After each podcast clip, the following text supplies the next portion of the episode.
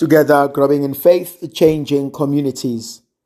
The grace and peace of our Lord Jesus Christ, the love of God, the communion of the Holy Spirit be with you always. My dear brothers and sisters, today I would like us to reflect on the Gospel of Matthew, chapter 3, verses 1 to 12. In those days came John the Baptist, preaching in the wilderness of Judea Repent, for the kingdom of heaven is at hand.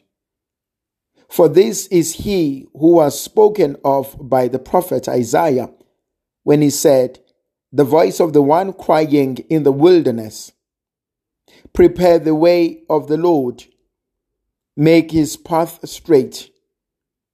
Now John wore a garment of camel's hair and a leather bent around his waist and his food was locust and wild honey. Then went out to him Jerusalem and all Judea and all the region about the Jordan. And they were baptized by him in the river Jordan, confessing their sins. But when he saw many of the Pharisees and Sadducees coming for baptism, he said to them, You brood of vipers, who warned you to flee from the wrath to come? Bear fruit that befits repentance, and do not presume to say to yourselves, We have Abraham as our father. For I tell you, God is able from these stones to raise up children to Abraham. Even now the axe is laid to the root of the trees. Every tree, therefore, that does not bear good fruit is cut down and thrown into the fire. I baptize you with the water for repentance, but he who is coming after me is mightier than I, whose sandals I am not worthy to carry. He will baptize you with the Holy Spirit and with fire. His winnowing fork is in his hand, and he will clear his threshing floor and gather his wheat into the granary, but the chaff he will burn with unquenchable fire. This is absolutely amazing and beautiful. John came preaching in the wilderness. I like those two concepts. The first one he came preaching. And he was preaching in the wilderness. The wilderness in the biblical language, it's a place where there is not much growth. It is a barren land. But it is also a place of encounter with God. It is a place where we face our own little demons, as it were. It is a place that focuses and forces us to have an introspection, to look into our lives, to focus on our lives, and to be the people that God calls us to become. We are forced to enter into that. That is what we ought to be dealing with. And so when John came preaching, it's what God is doing to us today. He comes into our own situation.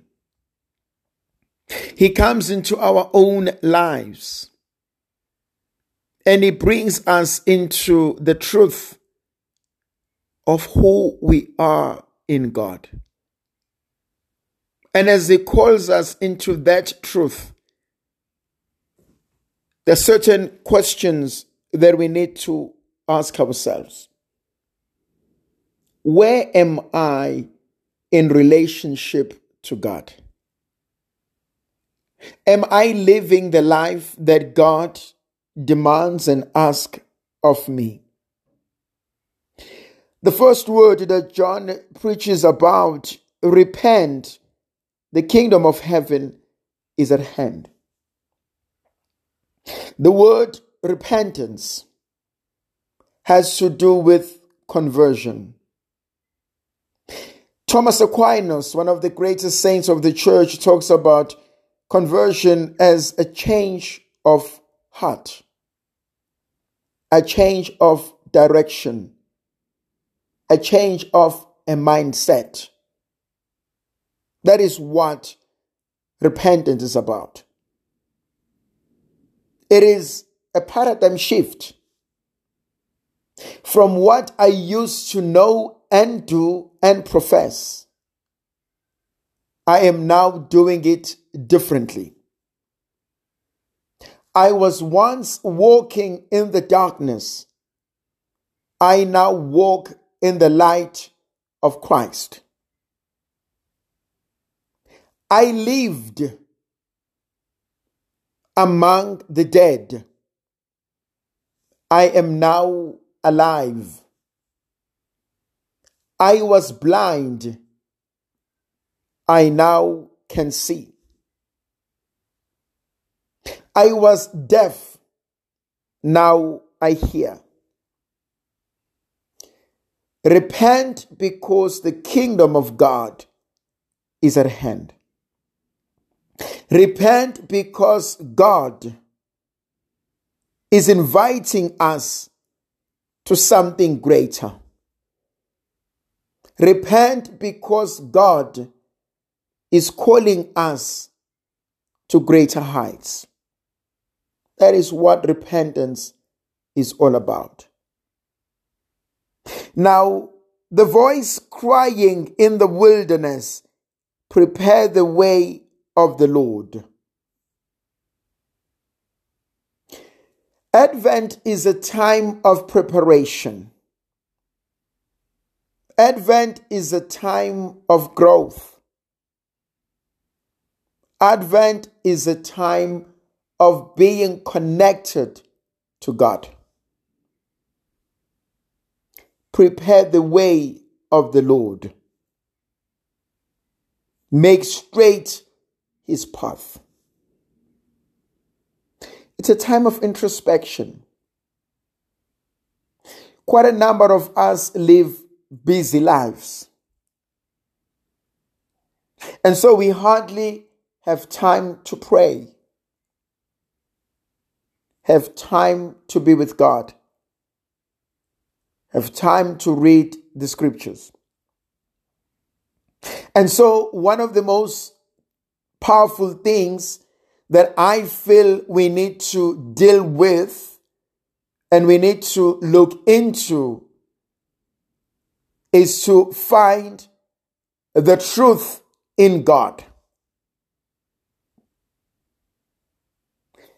Spend time with God.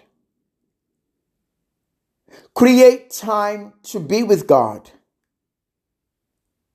Take time out, at least 10 minutes a day, for silent meditation. To plug in, as it were, to check the pulse. What is it that God asks and demand of me? Check in. What is the pulse? What does God want and demand of us? And if we can do that, slowly we are coming closer not only to ourselves, but also to God. On a daily basis, set time out to read the Word of God. It can begin with a verse a verse or two and conclude with a prayer, an intercession, and only take 10 minutes for that. And so you are now working towards building, strengthening your relationship with God. That in everything that you are doing, you want to sustain and maintain that relationship with God. And it is okay to do that with God. By so doing, we are making straight the path. We are clearing the way so that Jesus finds a home in us and we find a home in him. May the Virgin Mother of God continue to be with us, to protect, to bless, and to guide us. In the name of the Father, and of the Son, and of the Holy Spirit. Amen. May Almighty God bless and protect you. Amen.